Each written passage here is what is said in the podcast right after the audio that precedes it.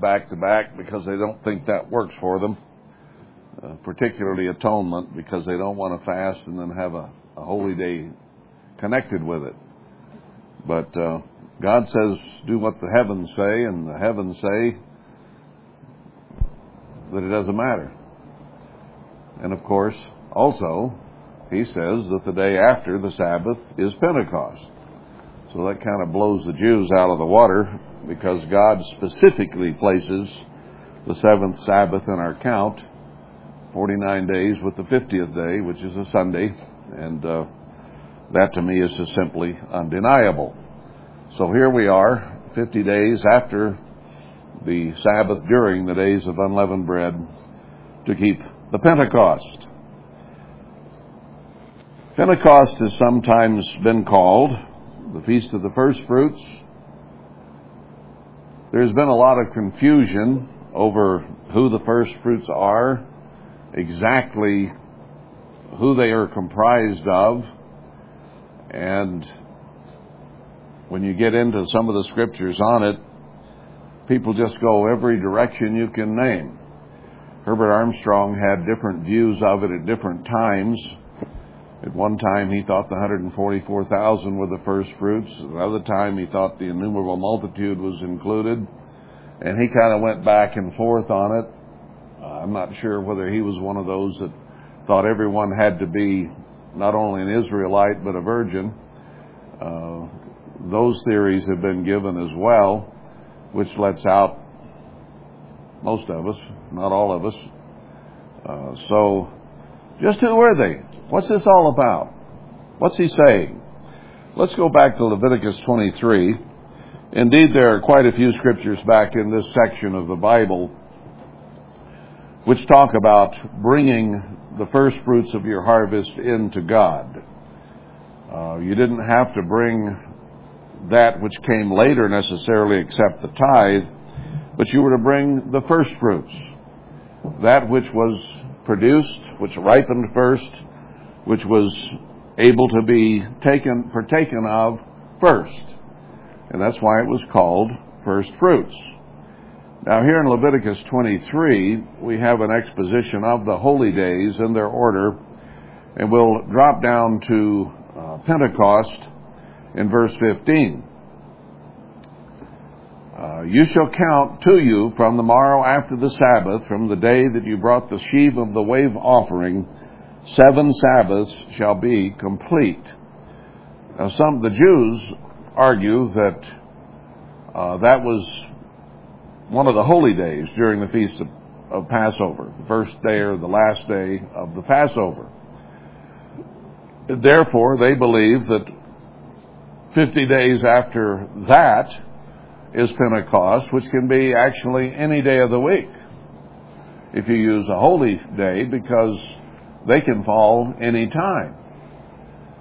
But here he says you count seven Sabbaths. So it has to be starting with a weekly Sabbath, not a, an annual holy day. The weekly Sabbath is always the seventh day, and the day after is always Sunday or the first day. So when you count seven complete Sabbaths, the day after is the 50th or Pentecost. So you do this. And when it is done and you've counted to 50, you offer a new meal or meat offering unto the eternal. And you shall bring out of your habitations two wave loaves of two tenths deals. They shall be of fine flour. They shall be baked with leaven. They are the first fruits unto the eternal. Now it's interesting that we completed the Passover season recently, in which we went seven days uh, eating unleavened bread, because at that time it represented sin. You didn't want any leavened bread, anything puffed up, because it indicated self, vanity, ego, selfishness, puffed up in our own mind as to how important we are, in other words. So during that period of time, it represented sin of any kind. Now you come forward 50 days, and leaven represents righteousness. And in fact, Christ said the kingdom of heaven is as leaven and bread, and it will rise and it includes the whole earth. So he made the righteousness of his kingdom uh, typed as leavening. So out of the year, only seven days does leavening represent sin. The rest of the year, it represents the kingdom of God and righteousness. So it's kind of interesting how he changes the meaning of it. So, this baked with leaven is the first fruits to the eternal. Now, it wasn't necessarily here the very first things that ripened of your garden or your field or whatever, the first fruits that were edible or ripe. This is loaves of bread that were offered and fine flour.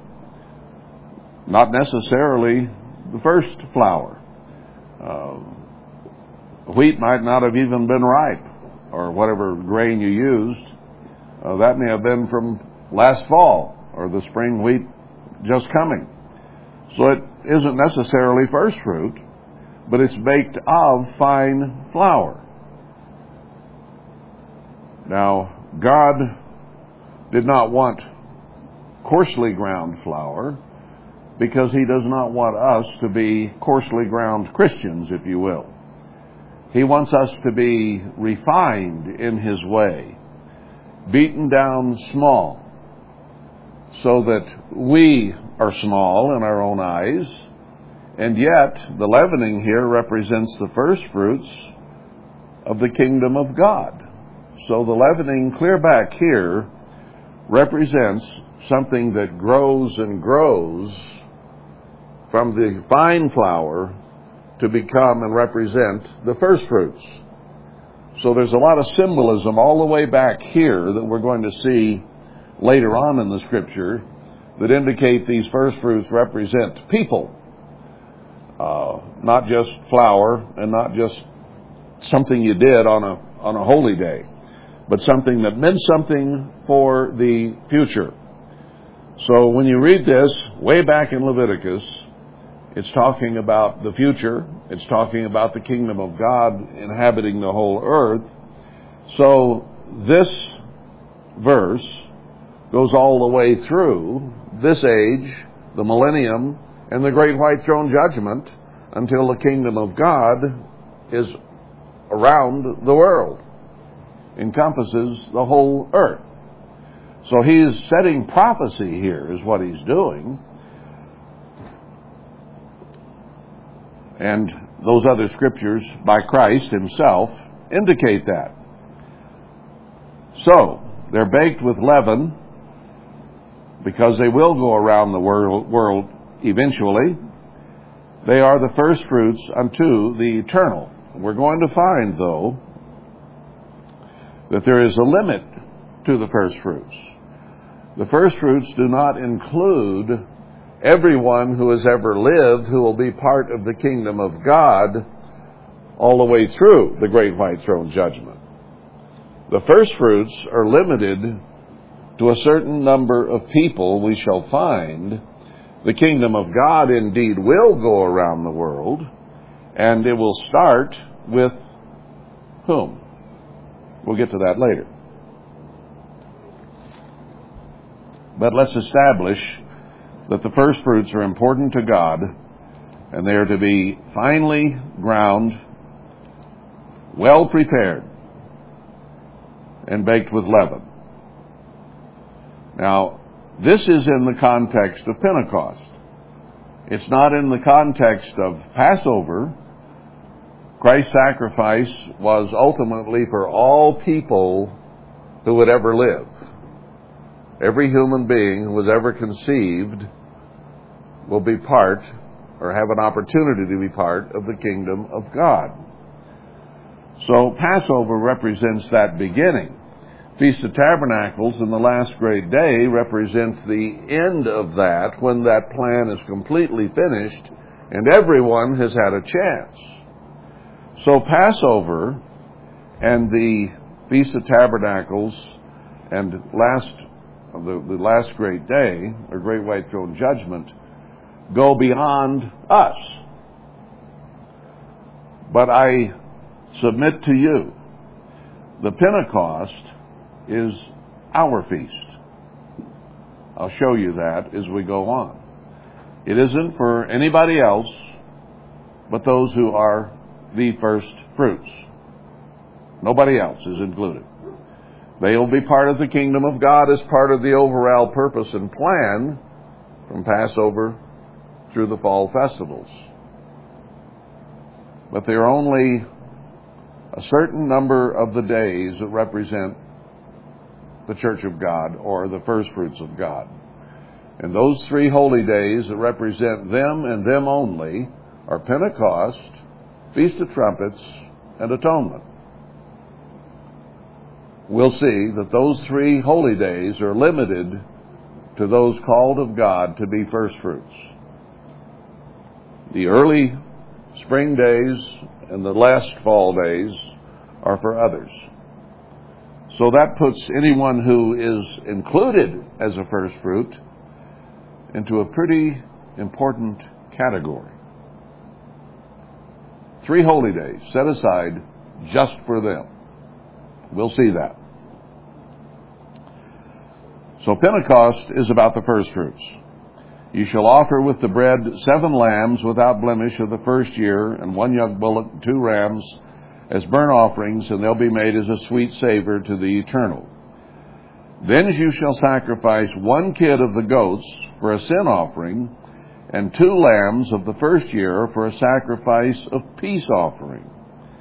So, in the sacrificial system, each of the holy days had offerings that were given, meaning a little bit different things. But let's stick here with the theme of first fruits. The priest shall wave, verse 20, them with the bread of the first fruits for a wave offering before the eternal. With the two lambs, they shall be holy to the eternal for the priest. So, those two loaves representing the first fruits are waved with the wave sheaf, which was the first of the harvest, to God as special to Him, and they were to be reckoned as holy. Now, the sin offering and the other offerings up there were offered for sin. They were offered as peace offerings, as things that society needs. But the two loaves represented the first fruits, and they were to be holy. Doesn't say those other animals were sacrificed were to be holy. But these were. They shall be holy to the eternal for the priest. And you shall proclaim on the self same day that it may be a holy convocation, a commend, commanded assembly. And here we are. And no work, and so on. And then it shows how you're to be generous to others with what you reap from your fields. And I think that's important because these first fruits, represented by these two loaves, were Israelites that were given this uh, instruction, but it's instruction to those who will be the first fruits to be generous with what they have been given. Now, as we see more and more who the first fruits are con- consist of, then we will see who is left that needs to be taken care of, provided for, and being generous with. So that is the end of that. Now, let's go to Jeremiah. Uh, chapter 2.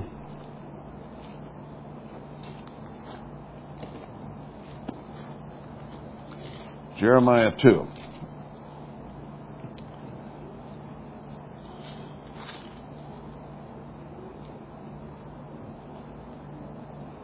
He had begun giving Jeremiah his message, and here in chapter 2 he continues it Moreover, the word of the Eternal came to me, saying, Go and cry in the ears of Jerusalem, saying, Thus says the Eternal, I remember you. The kindness of your youth, the love of your espousals, when you went after me in the wilderness in a land that was not sown. So God's saying, I remember you when you were tender, you were childlike, you were obedient. You had wonderful attitudes. I remember that. And he says Israel was holiness unto the eternal. Now remember those two wave chiefs were to be holy before God. And he was speaking to all of physical Israel when Leviticus 23 was given. So he says Israel was holiness. He had married Israel after that. And he says, and the first fruits of his increase. All that devour him shall offend, offend God. Evil shall come upon them, says the Eternal. So even Israel itself was a type of the first fruits of what God would produce. And he offered a covenant of what? Marriage to Israel. And he indeed married Israel. But the Israel he remembered from her youth no longer was that. So he divorced her. Now I think there's a tie in here between Jeremiah 2 and Leviticus 23. Because Israel was a kind of first fruits to God, and a marriage was involved. And it included all of Israel at that time. But Israel rebelled, and she was no longer holiness, but the first fruits had to be holy, right? That wave sheaf had to represent holiness. And the holiness that Israel had exemplified was now gone. She was no longer worthy to be the bride of Christ, if you will. So, what happened? Christ divorced her because she couldn't be first fruits anymore. And Jeremiah goes on throughout his book to show the sins of Israel and how she was no longer in favor of God was no longer married to God, but a woman of divorce. Now that's the first round of the first fruits. And it, at that point included all Israel. But when the divorce came, it included who? All of Israel. They were no longer the bride of Christ. They were no longer holy. They were no longer set aside for a holy purpose of being a bride. Now we're going to see this subject reintroduced in the New Testament, but it's going to be with different parameters. It won't be physical Israel anymore. It will be someone else. Someone else God is working with, and I'll give you a clue. It has to do with marriage because his first marriage failed because of adultery with the nations of the world and the God of this world and all kinds of idolatry and sin. And they could not be the bride of Christ. We're going to see that he narrows it down when he offers a new covenant that includes marriage to someone else. And they too are to be holy. Now that should be enough of a clue to get us thinking along certain lines. Now, let's go to James 1.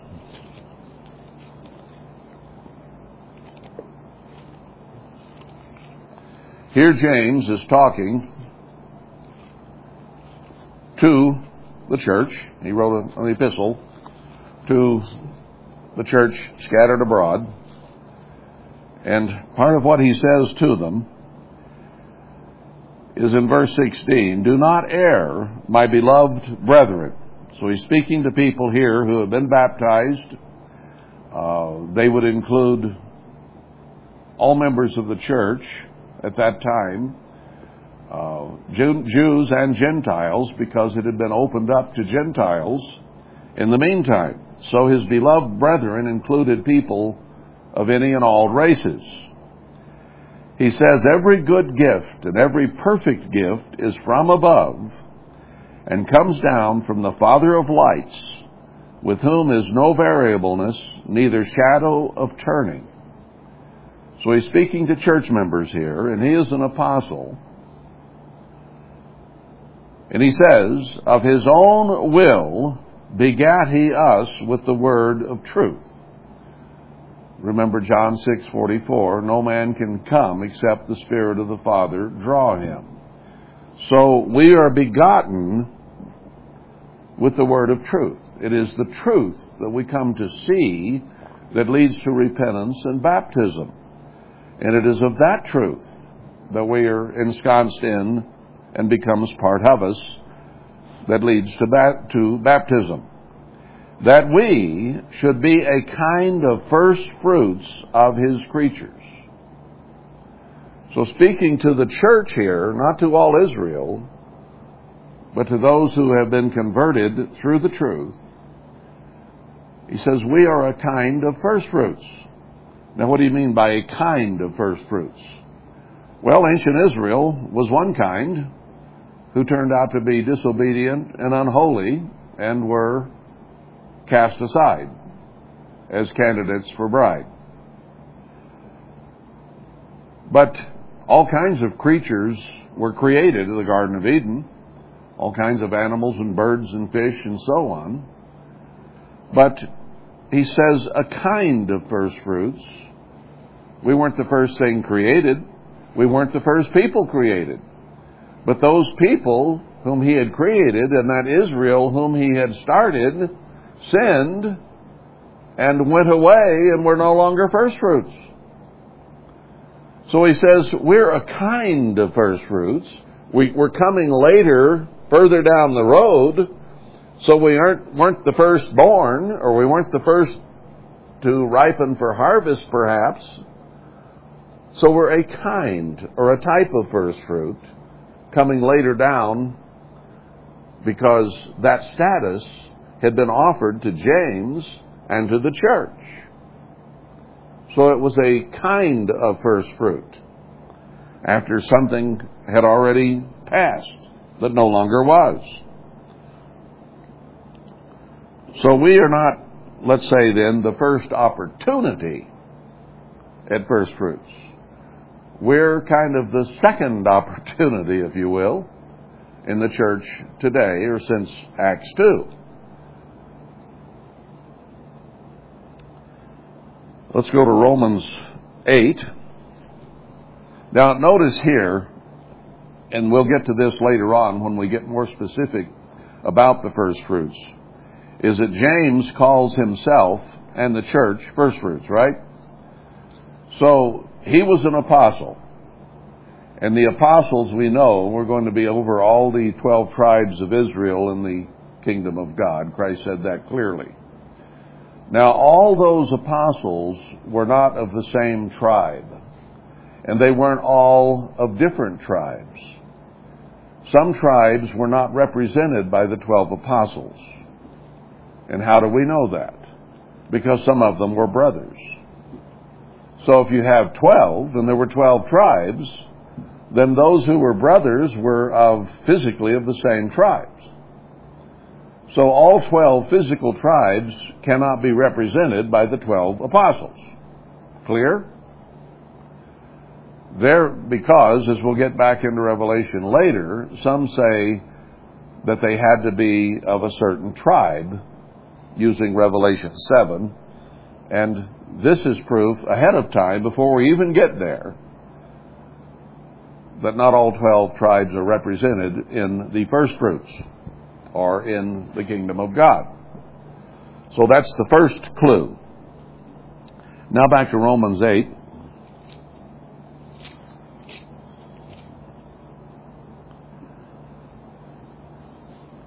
Verse 22.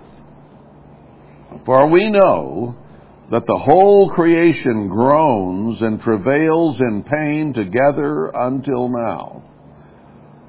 So there had been travail and pain from Adam and Eve's first sin all the way through until this was written. And I would say you could add to that since then. It has been groaning since he wrote this and is still groaning today.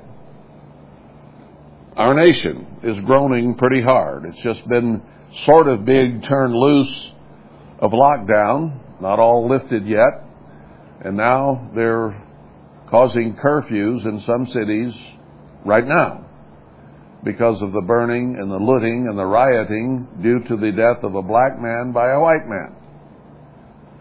Now it has come out today, I don't know if you've seen it yet or not, but the white officer who put his knee on that black man for eight minutes and killed him knew the man. They had worked together at the same nightclub providing security together. The white officer had worked there after hours for 17 years. The black man for a lesser amount of time, but the woman who owned the club had hired them both. So the white man knew what he was doing. And he killed him on purpose. That is first degree murder. He knew him. He premeditated it. When the op- he hated him, obviously, and when the opportunity came, he killed him. And that's causing our nation and the world to groan some more. We're in terrible times, and they're getting worse by the day. I don't know what the news that that white officer was acquainted with and had worked with that black man is going to have, but it could kindle a fire even hotter because the man did it with malice aforethought, knowing what he was doing and to whom he was doing it. This is an evil world we live in. And it's still groaning.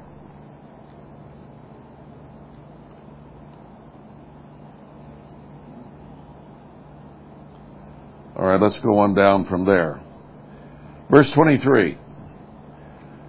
Not only they who have lived before us have groaned, and the earth groaned in pain, not only they, but ourselves also, which have the first fruits of the Spirit, even we ourselves groan within ourselves, waiting for the adoption, to wit, the redemption of our body.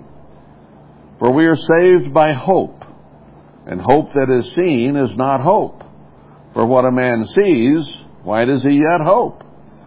But if we hope for that we see not, then do we with patience wait for it. So he's saying here then that the Romans in the church of God, this is Paul in this case, not James, have the first fruits of the Spirit. Now, ancient Israel, when God called them first fruits in Jeremiah 2, did not say first fruits of the Spirit. They were the first fruits of physical Israel who got turned down for sin. Now you have Paul referencing the new covenant, whereby the Holy Spirit came, and we're the first fruits of the Spirit. So they were the first fruits of the flesh. We're the first fruits of the spirit. That's a whole different a whole different category, right? You produce fruit of the of the flesh before you're converted. Now you're supposed to be producing the fruit of the spirit. Whole new covenant, whole new way of life. And we have hope as first fruits of the Spirit of what? Eternal redemption. So the first fruits have hope of salvation, of being changed, of being redeemed from this earth. Now let's go to Acts 2. This was a very momentous day, and it's the day that began what we just read about in Paul. The apostles were to stay in Jerusalem in chapter 1 of Acts until a time that they were to gather, and Christ told them when it was, and after he talked to them here, he was seen of them for 40 days, but they were to wait 50 days, uh, just as we read in Leviticus 23. We know it was 50 days because when the day of Pentecost was fully come, they had counted it, and it was 50 days after the Sabbath during Passover. So they were there with one accord in one place. Holy convocation. They had all gathered together as God had commanded, and they were in one place. Now, God's people, even his first fruits, to this day are scattered around the world. And they cannot, at this point, come together in one accord in one place. They don't know where the place is, and they don't even know where God is working yet. Most of them are still in confusion. They're still in a scattered state. So there's no way that they could fulfill chapter 2 of Pentecost in the way that he's stating here as a holy convocation in one place. Now, all those who had been listening and been true disciples of Christ knew where to go and they knew what to do and they were of the same mind, one accord, to be there on that day. Now, they didn't have an inkling of what was about to happen. They just knew they were to be together on that day in one place. There they were. And suddenly there came a sound from heaven as of a rushing mighty wind, and it filled all the house where they were sitting. Monstrous, dramatic moment. And there appeared unto them cloven tongues like fire, and it sat upon each of them. And they were all filled with the Holy Spirit. So the Holy Spirit was sent in a visible manner. Remember, Christ had told Peter, When you are converted, feed my sheep. So Peter was a disciple, he was a follower, but he was not truly converted. And it takes the Holy Spirit within you to create true conversion. So here the Spirit came not at that point by the laying on of hands. The ministry had not even been truly established, just 12 apostles set apart, but the church had not yet even been established until this day. So when the Holy Spirit first came to beget men, to be, become begotten sons of God through the conception of the Holy Spirit, it came as tongues of fire. A very dramatic filling of those people with the Holy Spirit. Now later on, they baptized and laid hands on that they might receive the Holy Spirit. But here it came in a very, very dramatic fashion so there could be no question about what had just happened. No question. They were filled with the Holy Spirit and began to speak with other tongues as the Spirit gave them utterance. Paul refers to this when it had be, begun to be misused and abused later on in Corinthians and told them that everything had to be done decently and in order and not just everybody could stand up and speak in the middle of a, of a service. But God gave them utterance here. And I'm sure he didn't give them all utterance at once, so there was a babble of confusion. This was something God himself was doing. And he is not the author of confusion. And there dwelling at Jerusalem Jews, devout men out of every nation under heaven. So, this was dramatic enough, loud enough, the wind, that it was noticed by those not probably in the room. And there were people all over who began to come.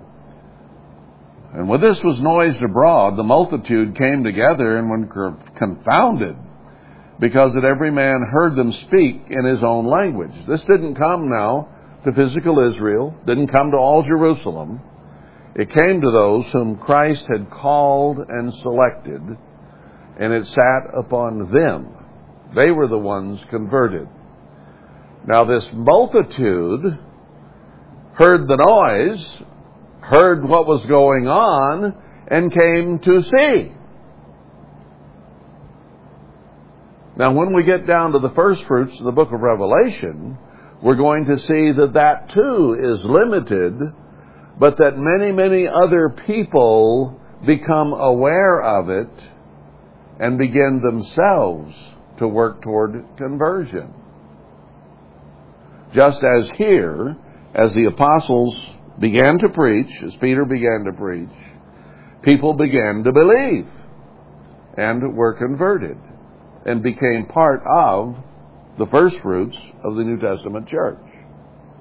Now, some are going to hear later on, and they won't be part of the first fruits, but they'll be part of the crowd that gathers to hear Christ and his bride, and they'll be their children. So it's laid out in a similar fashion, not exactly the same uh, when you consider the fall holy days, but a similar occurrence. And they all were amazed and marveled because every man either spoke or heard in his own tongue. Because these weren't people who were learned. These were fishermen and tax collectors who didn't know all these languages. And here they were speaking in all these languages, and people were hearing in their ears their own language. I wish I was that way. When I hear a Chinese speak or a German speak or someone, might as well be talking to the wall because I don't understand a word you're saying. But here there was an absolute miracle, and it wasn't the fire and the wind because that happened before they got here. It was everybody hearing and understanding in their own language. It was so absolutely confounding. They didn't know what to make of it. Cretes and Arabians, verse 11. We hear them speak in our tongue the wonderful works of God. This wasn't tongues as in Babel. This was tongues as in languages. Do you speak a foreign tongue, a foreign language? It's not Pentecostal babbling. And they were all amazed and were in doubt, saying to one another, What does this mean? Others just mocked. Ah, these guys have been drinking too much, and they're just babbling on. But now, wait a minute, that didn't answer the question. If you drink a lot, does it make you speak foreign languages? No. It makes you speak your own language pretty badly. There's a difference. they weren't just mumbling and muttering drunkenly, they were speaking foreign languages. Drunkenness does not accomplish that. People might not understand you if you're drunk, speaking your own language, but here they were understanding. And that was what was so important. You see, when you don't understand something, what do you do? You ridicule it. People are down on what they're not up on. If you're not up on it, you don't have it, you haven't studied it, you don't get it, then you're just down on it. It's the way people generally are. If you don't understand it, can't be important. I don't understand it, it couldn't be important. Do we have any vanity or not? Ooh. But Peter, standing up, lifted up his voice and said to them, You men of Judea and all that dwell at Jerusalem, spoke to everyone, be this known to you. These are not drunk, as you suppose. It's only nine o'clock in the morning, after all. It's not five o'clock much of anywhere at that point. And then he tells them, This is that which was spoken by the prophet Joel. It shall come to pass in the last days, says God, I will pour out of my Spirit upon all flesh, and your sons and your daughters shall prophesy, and your young men shall see visions, and your old men shall dream dreams. And on my servants and on my handmaidens I will pour out in those days of my Spirit, and they shall prophesy. And notice what else he says. And I will show wonders in heaven above, and signs in the earth beneath, and blood and fire and vapor of smoke. The sun shall be turned to darkness, and the moon into blood, before that great and notable day of the Lord come. And whoever calls on God will be saved. Now, this is very interesting that Peter tied this with Joel 2. Because Joel 2 refers to the first month, the time of the former and latter rains. It also says after that, that he will pour out his Spirit, which is the part that uh, Peter quotes. And I've always thought that could be afterward, could be at Pentecost. Because Peter tied that part of Joel 2 to Pentecost directly. Okay? Not the first part about the first month, but afterward is the part that he quoted. And there you did have people speaking in other languages, and Peter thought this was the beginning of the day of the Lord and the end times. He thought the time had come. Christ was coming back. The day of the Lord was upon them. Day of darkness, a day of gloominess, a day spoken of throughout the prophecies of coming at the end time. And he says, This is the great and notable day of the Lord. You know what that makes Peter? That makes Peter a false prophet. What he said was not true. Now, the first part may have been part of the fulfillment of Joel. But it was not the end of the age, and the day of the Lord did not come after this. In fact, here we are nearly 2,000 years later, and it hasn't come yet. So he was wrong. what are you going to do with that? Well, there have been people who were part of the Church of God who proclaimed that Herbert Armstrong was a false prophet because he thought Christ was coming back and the day of the Lord would be 1972 to 75 and that Christ would return in 1975. All he was doing is the same thing Peter was. He was looking at events. He was looking at the 19 year time cycles. And it seemed to appear that all these things would happen in that time frame to him. Now, Herbert Armstrong preached an awful lot of truth, did he not? We're here primarily because of what God revealed to him and that he published. And some of us weren't there then who are here today, but you read it and heard about it. And it's what he knew, what God had revealed to him, that started the end time, end time church. He did not realize that from the time he began to be converted until the real day of the Lord was going to be, I think, a hundred years. Maybe I'm a false prophet too.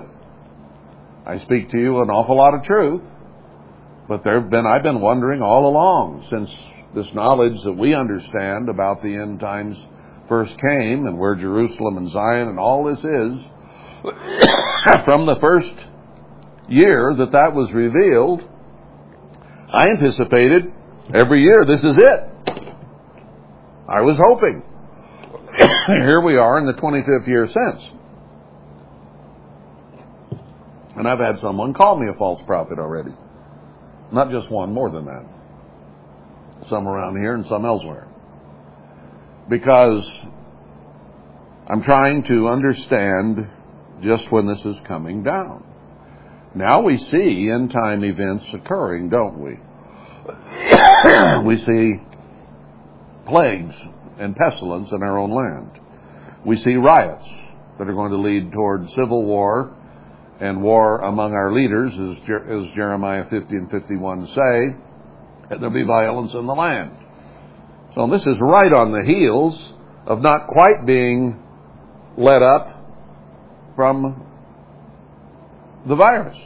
And now they're calling it a bacteria and saying it wasn't a virus at all. And that aspirin would fix it.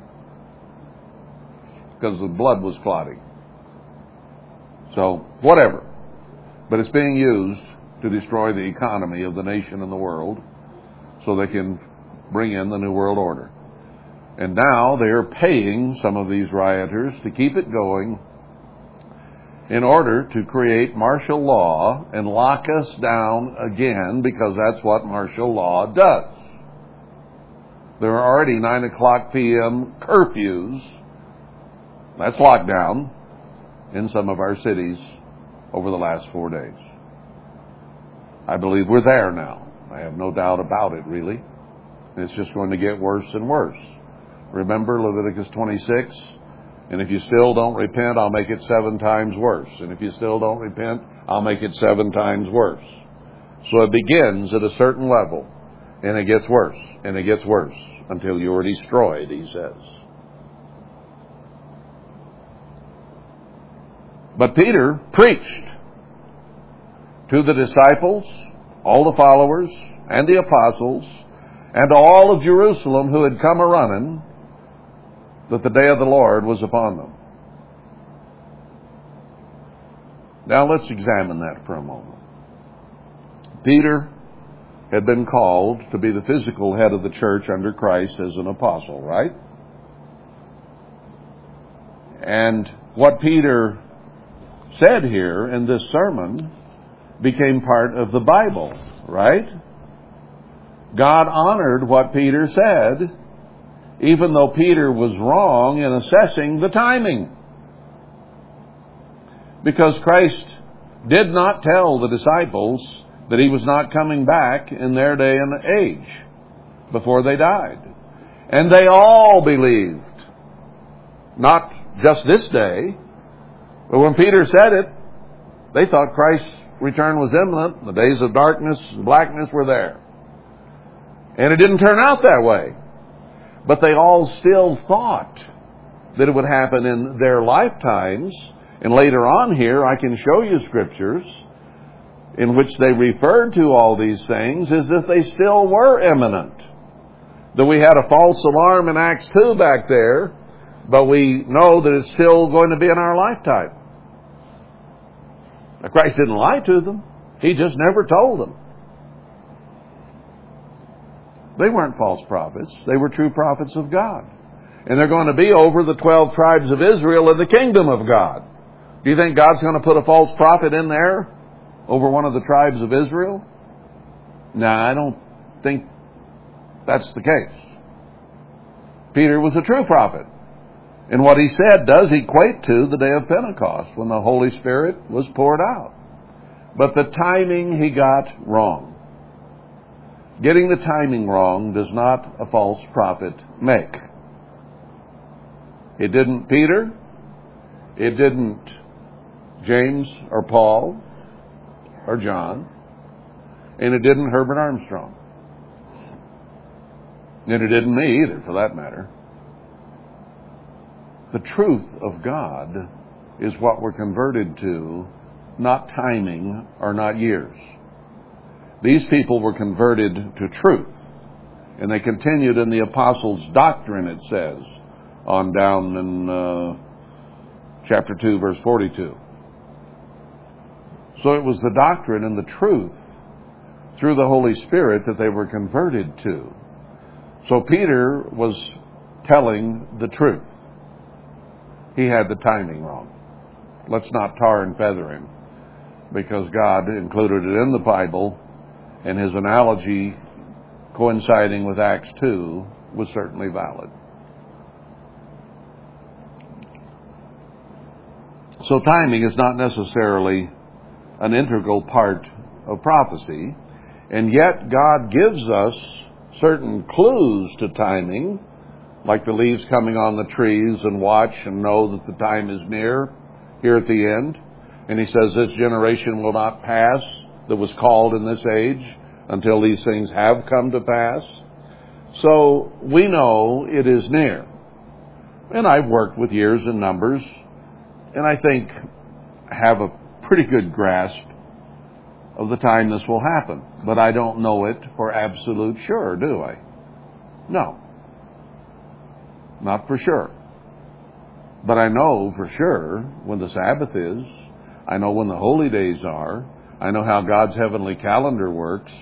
I know by your fruits that you have the Spirit of God and are trying to follow Him the best you can. There are a lot of things I know to be true. And you know to be true. There will be a resurrection. Christ will return. Exactly when? We'll see. We can speculate, but we don't know for sure. But we do know that we're getting old and that we see the leaves on the trees of the end time being exhibited right now in our own land. So it's very close. I think we'll see it clearer as time goes on. so here was when the Holy Spirit was offered. And we did, we just read that it is a covenant of the Spirit, the first fruits of the Spirit. And then this, this is when the Holy Spirit came, and that's when the first fruits of the Spirit began. With some exceptions from the Old Testament, which we shall see. A very few of them who were given the Spirit of God. Hebrews 11 uh, shows that. That Abraham, Isaac, Jacob, uh, Moses, uh, various ones, Rahab, Gideon, David, were some of those who will be in the first resurrection, but they will not precede us. They'll be resurrected the same time we are, because they're part of the first fruits, grafted in from earlier. God can bring them forward to the new covenant, and He is only doing that with a very few, maybe most of which are mentioned in Hebrews 11 he does open it there for some more than those names he gave, but he said they'll be in the same resurrection. We will. Now, what would, did Paul mean by that? He was of the first fruits. He was speaking to first fruits, and he said they will be among us, then the first fruits. So we know from that that those leaders of the Old Testament are part of the first fruits. There's a partial definition so far. Now, let's see who else might be candidates. Let's go to Romans 11. Now, Paul was the apostle appointed to the Gentiles. He preached both to Israel and to the Gentiles, but the one in charge of the gospel to the Gentiles. Now he's talking uh, Verse 13, I speak to you Gentiles, inasmuch as I am the apostle of the Gentiles. I'm declaring my office, uh, and I hope that you can follow my example, and some of you might be saved. I'm paraphrasing.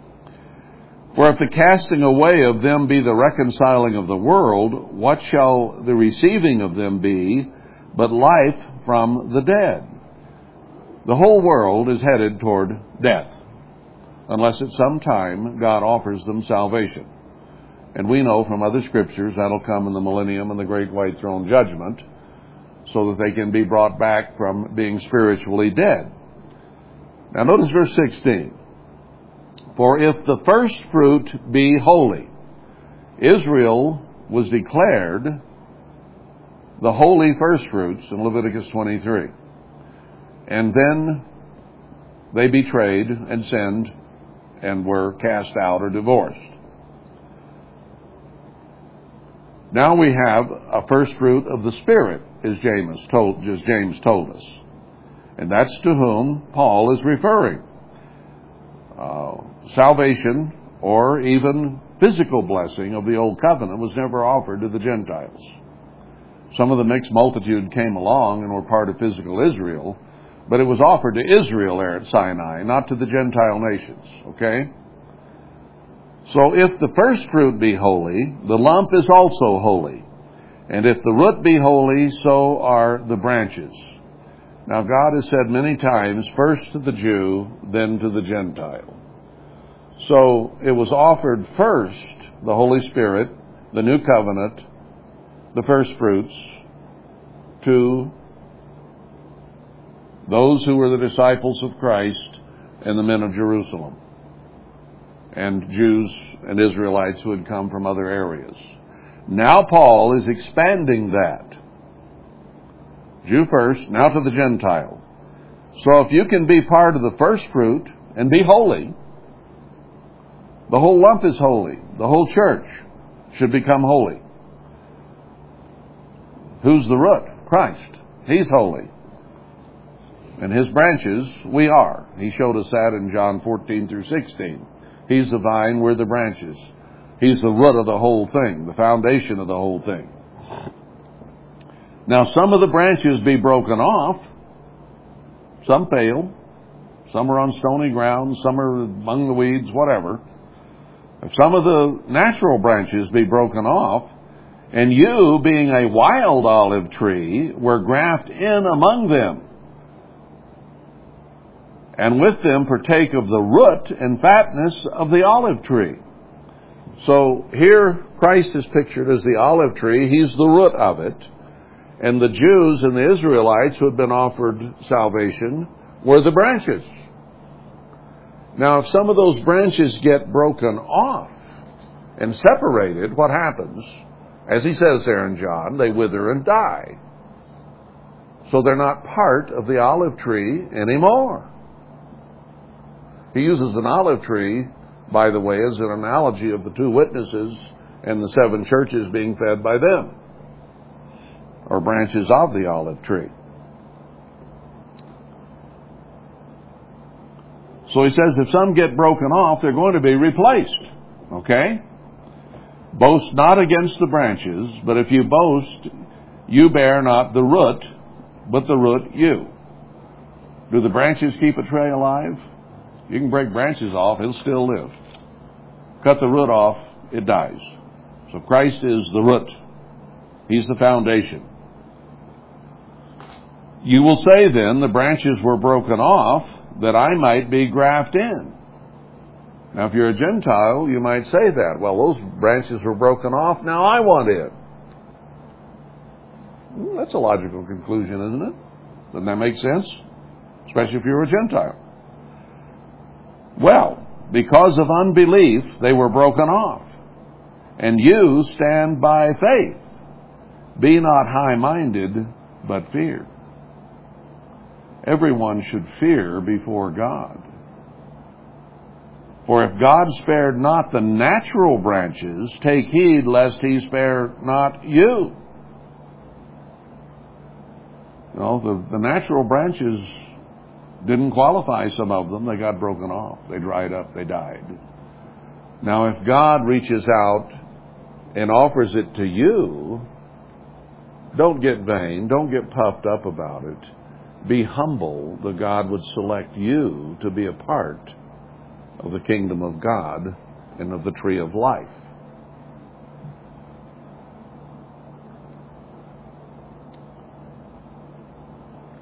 Behold, therefore, the goodness and severity of God.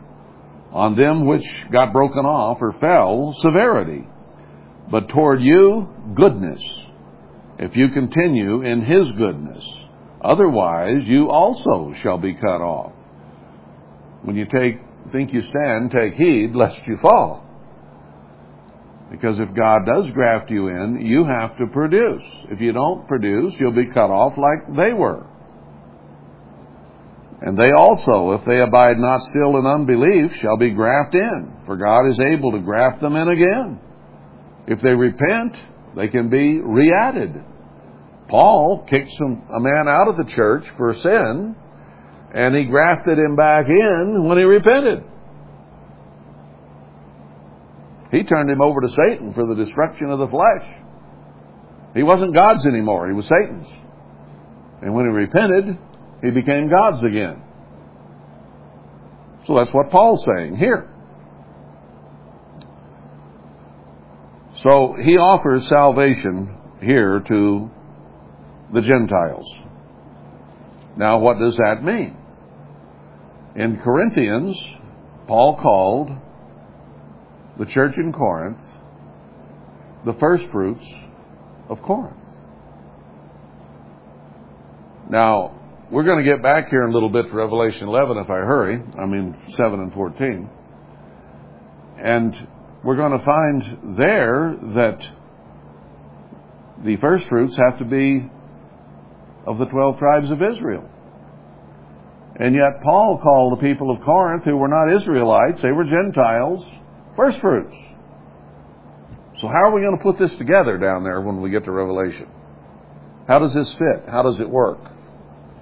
We're beginning some clues along here. And here we have one. He's speaking to these people who are grafted in and become spiritual Israelites, and yet physically, by blood, they're Gentiles. But they're included in the first fruits of the Spirit.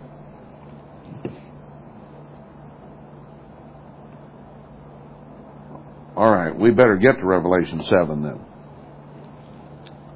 before I run out of time.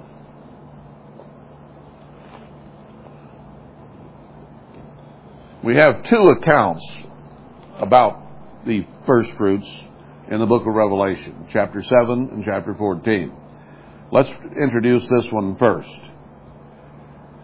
In chapter 6, uh, he's talking about the seals being released.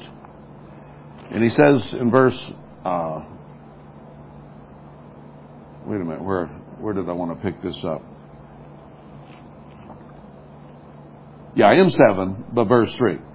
He says, Hurt not the earth, neither the, the sea nor the trees, till we have sealed the servants of our God in their foreheads.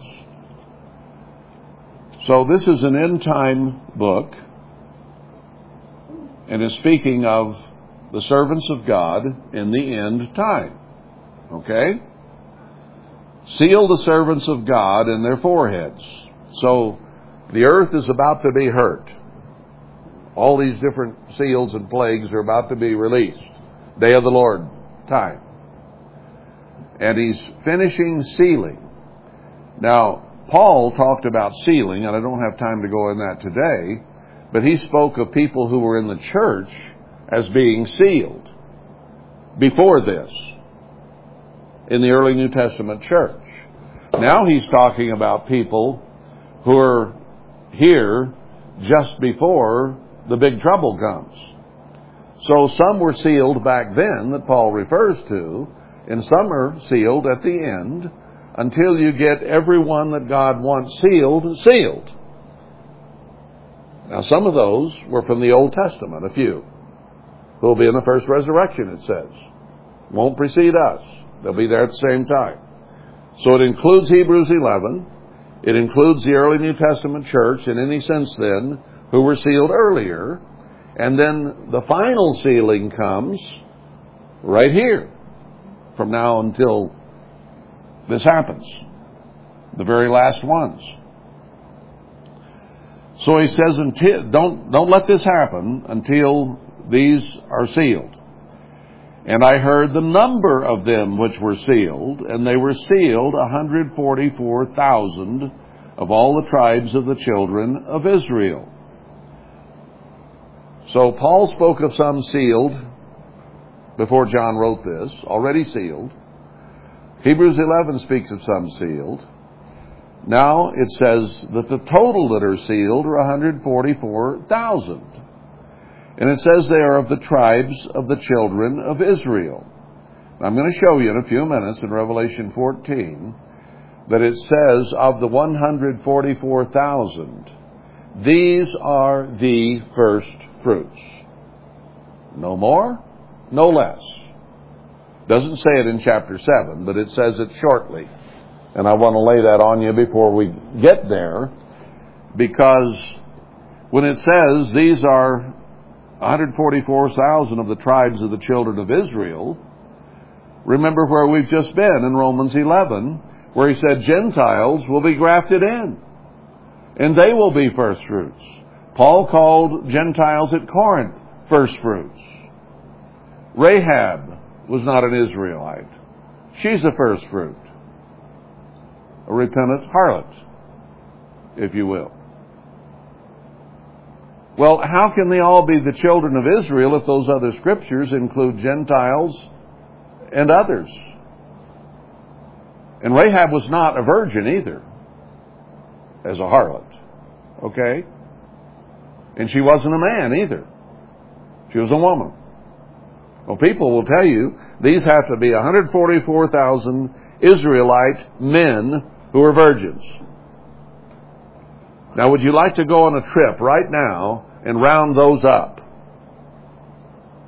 I don't think you will find anyone, anyone probably, that fits all of those things on a physical basis. These are the first fruits of the Spirit.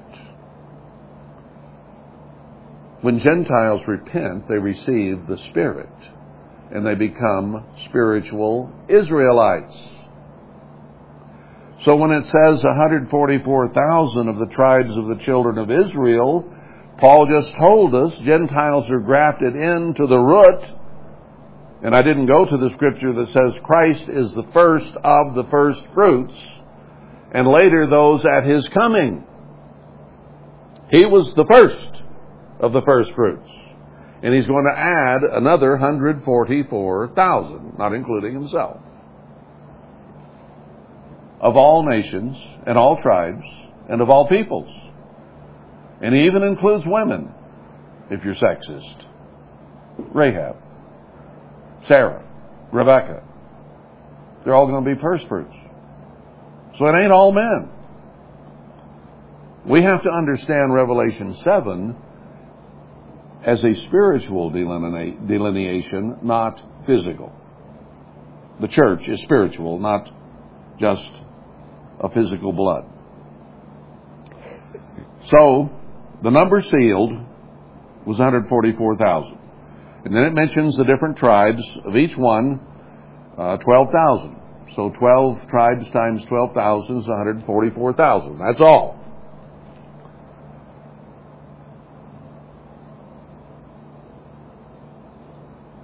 Now, some of these were Gentiles that were grafted in and became spiritual Israelites.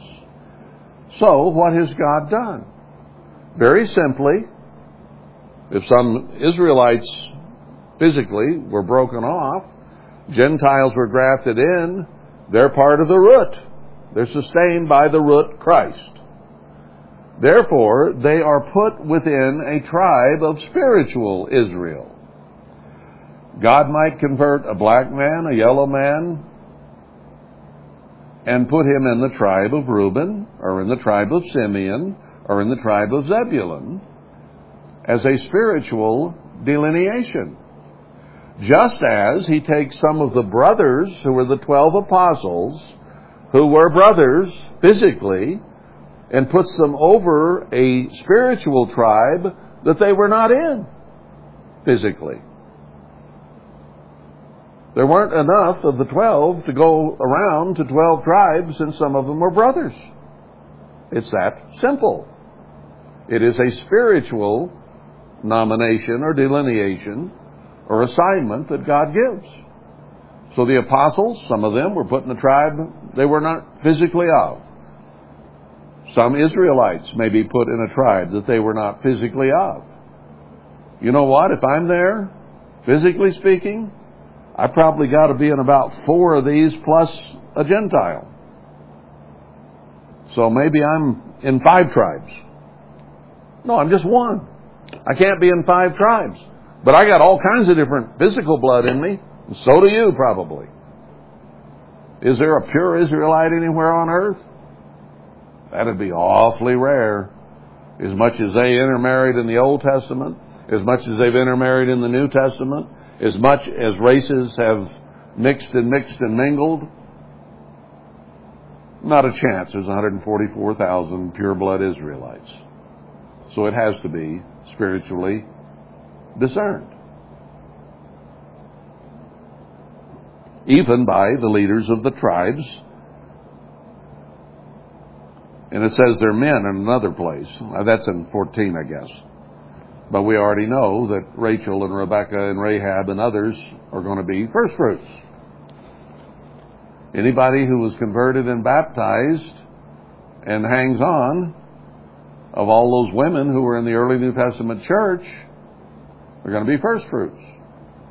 Mary was there, Christ's mother. In Acts 2, I expect she's going to be there. Catholics think she's already in heaven, but no, she'll be one of the first fruits, I'm sure. Now, people try to say that the first fruits include the great multitude or the great white throne judgment in the first fruits or in the first resurrection. Can't be. Can't be. Notice he says, seal these and then turn loose the end time events. Then he says, after this, later on, further down the road, behold, and lo, a great multitude which no man could number of all nations and all kindreds and all peoples and all tongues. Israelites, Gentiles, all nations stood before the throne and before the Lamb, clothed with white robes and palms in their hands. Daniel tells us there will only be a hundred million survive the seven last plagues. And yet here you have an innumerable multitude, beyond counting, and cried with a loud voice, saying, Salvation to our God, which sits upon the throne, and to the Lamb. So these people are people who will respond to God. Now you have the first resurrection, which is the better resurrection, right? Spoken of as that. Then in Revelation 20, it speaks of a general resurrection where all kinds of people come up in that resurrection and are offered salvation. That's when these come up. A great multitude. And the angels stood about the throne and fell on their faces and worshiped God, saying, Amen, blessing and glory and wisdom and thanksgiving and honor be to our God forever and ever. Amen.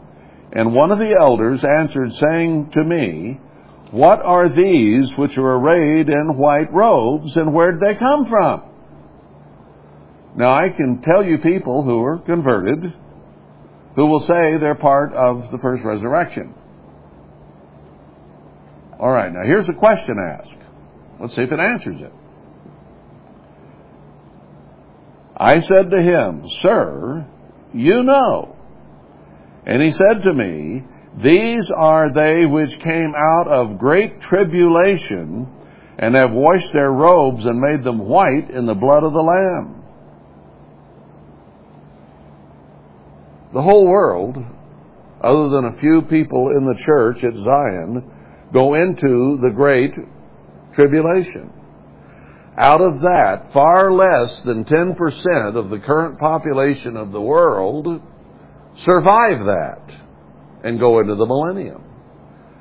But if this is those which died in the great tribulation, there will be several billion of them, innumerable they won't be offered salvation until they're resurrected in the great white throne judgment, the eighth great day of the feast, is what this innumerable multitude is. It's of all nations and all kindreds and all people and all tongues who stand before the throne to be what? Judged. Judgment is now on you and me, right? We've been called. Our judgment is now. Our resurrection will be the first resurrection, the better one. And it's only open to a few. That's all. Ultimately, 144,000 will be sealed and be part of it. So, these are people who have not yet been offered salvation. Now, he says they stand before the throne to be judged. You and I will never stand there. Do we realize that? You and I will never stand before the throne of God to be judged. We are now being judged.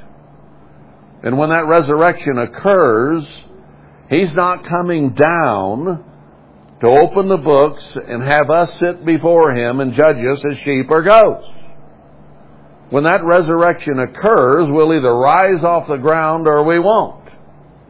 We'll either rise out of the grave or we won't.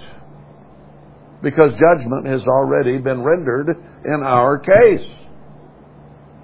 And we have been forgiven and erased. These people stand before the throne to be judged. Now, your judgment didn't occur in one minute, did it? When he says we are being judged now, it means that once we're converted, however long, many long years we live after that, our judgment is occurring. So that by the time we die or are changed at the end, we'll either be in or we'll be out. So we don't have to stand before the throne. We'll ascend to the throne. We rise to meet him in the air and go to the throne. So these are which came out of tribulation how? By a resurrection. By the res- resurrection of Revelation 20. Let's look at that real quickly. I'm going over time. That's okay. Don't worry about it. It's Pentecost. Verse 11. Oh, wait a minute. Let's go. He had the, a resurrection, and Satan is, is bound a thousand years, and then he's going to be released for a little while. Verse 4 And I saw thrones, and they sat upon them, and judgment was given to them. And I saw the souls of them that were beheaded for the witness of Jesus and for the word of God, and which had not worshipped the beast, neither his image, neither had received his mark upon their foreheads or in their hands, and they lived and reigned with Christ a thousand years. so these are in the first resurrection. The rest of the dead.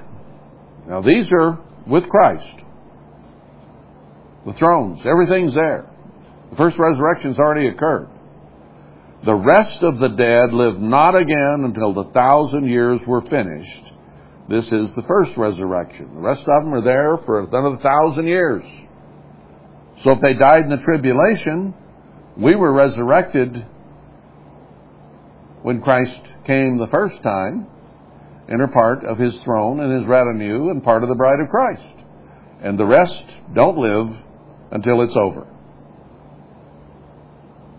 Then Satan is uh, loosed and he uh, does his thing. And verse 11 says, And I saw a great white throne, and him that sat on it, from whose face the earth and the heaven fled away. there was no place found for them. And I saw the dead, small and great, stand before God. The books were opened, and another book opened, the book of life. Which books? The books of the Bible. That's what you're judged by. And the dead were judged out of those things which are written in the books according to their works. And then it shows. Third resurrection after that. But these people come out of the resurrection in the second, or out of the tribulation in the second resurrection. They're not in the first one. and they stand before the throne and are judged for a hundred years, apparently. Now let's go to 14. We are going to finish this. And I looked, and lo, a lamb stood on Mount Zion, and with him a hundred forty-four thousand, having his father's name written in their foreheads. The rest had the mark of the beast written in theirs. These had the name of God written. sealed in the forehead. 144,000. And I've heard a voice and singing and so on. And they sung, as it were, a new song before the throne. A new song. Where do we know about that? From Revelation 2 and 3, where only those who are redeemed and offered to sit with God in His throne can sing that song. So nobody can sing the new song, according to Revelation 2 and 3, but those who are part of the kingdom of God at that time. So the 144,000 are singing the new song before the throne. That's all that's there. That's all that can know the song. And before the four beasts of the elders, and no man could learn that song except the 144,000, which were redeemed from the earth. The only ones before the throne of God are these 144,000 who were redeemed from the earth. People go to the guests at the wedding and say, well, that must be that innumerable multitude. No, it's not. I can show you, I don't have time to go there today. I did it in the series on how exclusive is the church, that we are actually the guests who were invited. And if we had holy robes, then we were also made part of the bride. There's only 144,000 there before the throne that can sing this song. And they're redeemed from the earth. No one else was. These are they which were not defiled with women. Does that mean they were physical virgins? Says they're virgins. Paul called, oh, it wasn't first fruits Paul called the people at Corinth. He called them virgins. He called the people of the city of Corinth in the church virgins. That was probably the most depraved, sexually immoral city on earth. And those people who were converted out of that were not physical virgins. These are spiritual virgins, cleansed and purified by the water of the Word and the Holy Spirit not defiled with women is a spiritual thing, not defiled with the religions of Satan. They repented of that. They became spiritual virgins of Christ. It says in the, all through the prophecies, the virgin will travail and bring forth. How many people who have been called in the greater church of God in the early New Testament times and now were physical virgins. Very few. Peter led about a wife, Paul said. He was not a virgin, for he had an awful upset wife. One. Okay? So those men were not physical virgins. Paul apparently had been married and wasn't. And he said the other apostles lead about a wife. And they're to be part of the 20, 144,000 as the heads of those tribes.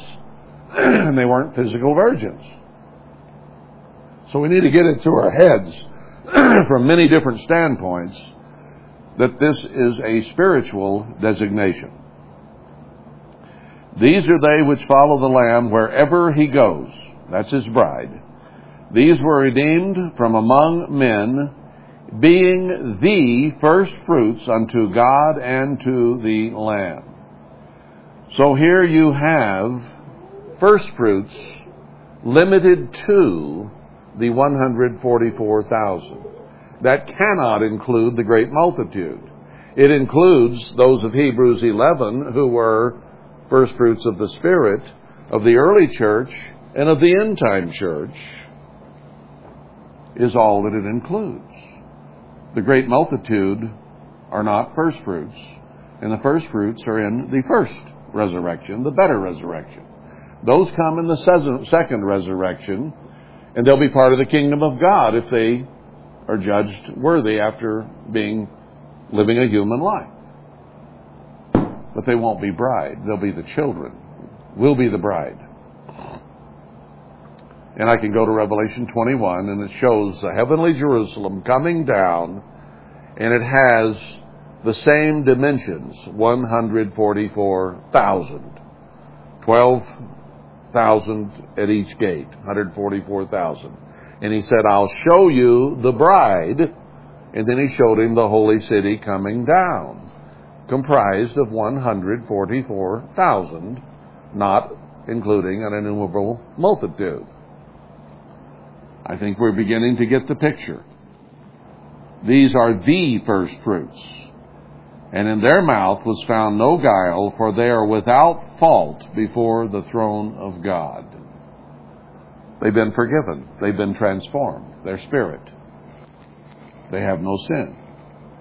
I saw another angel fly, having the everlasting gospel to preach to them that dwell on the earth, and to every nation and kindred and tongue and people, saying, Fear God and give glory. Well, if that innumerable multitude were already changed, why do you send somebody out to preach the truth to them? No, they've just been resurrected. They came through the tribulation via resurrection, Revelation 20, and now have the truth preached to them. And then it talks about Babylon falling twice. Uh, still human beings. Anyway, he later calls them in verse 12 the patience of the saints. Here are they that keep the commandments of God in the faith of Jesus. So their works will continue and follow them, and then they'll be judged, and they can be part of the kingdom of God, and that's what the millennium and the great white throne judgment are, is that opportunity for people who have never had one. But in this life, until the day of the Lord, the first fruits includes everyone converted from Adam until the day of the Lord, and they will be limited to 144,000 first fruits. That's all. You are in a very, very important and a unique situation, having been called now and offered a better resurrection, an opportunity. This day represents, by the coming of the Holy Spirit, the anointing of the bride of Christ by that Spirit so that we can begin to grow to qualify as His bride. This is the engagement. Passover forgave our sins so that we could be worthy of being considered a candidate for the bride. Pentecost gives us the Holy Spirit where we become espoused to Christ. If we die or are changed at the Feast of Trumpets, it's only 144,000 total. No more, no less in the first resurrection. And they rise to meet him and go and get married to him. Feast of Trumpets represents their resurrection of the first fruits. Then the Day of Atonement pictures becoming at one with Christ because it's the marriage of the Lamb to his bride on the sea of glass at the throne of God. We do go to heaven for a little while to get married. So Pentecost is our espousal, trumpets is our resurrection, and our change to spirit so that Christ can marry like kind. He can't marry us like we are. He's not going to have a sinful bride. So, He's going to transform her into spirit and will stand before the throne with no guile and with no sin and be perfect. The perfect bride. And then descend from heaven with the Father and the Son to rule on the earth with all these children who will come later, having come out of tribulation, either living on into the millennium or resurrected. One of the two. So three holy days represent us and us alone. The beginning, Passover, represent everybody. Christ's sacrifice for the whole world. Then three holy days, which represent us, the bride, the 144,000. Then the last two, Feast of Tabernacles and the last great day, represent the great multitude who will be offered salvation at that time and be judged before the throne of God. So this day is the first day in the cycle of the holy days that pertains only to you and me. We should be humbled by that and thank God that He's called us now because a lot of people on this earth think they're going to be part of the bride of Christ. Methodists and Baptists and all kinds of people, and they don't have a clue what they're talking about. But you do, and you have the opportunity. Ancient Israel was offered marriage, and they blew it. And they no longer count. He narrowed it down in the New Testament to 144,000 who will become and comprise the bride. The first fruits. No more and no less. And if we are broken off or don't endure to the end, we will be replaced. And that's what the parable of the wedding supper is about. If we come unholy, undressed, we'll be kicked out and others invited in to make the number complete, to make the number perfect. 12 is a number of completeness. 12 times 12 is completeness to perfection. And that's how many will be the bride of Christ. You and I have the opportunity. Let's not be like our fathers and blow it. Let's push on through with confidence and hope and not shrink back, but in faith move forward to the kingdom of God.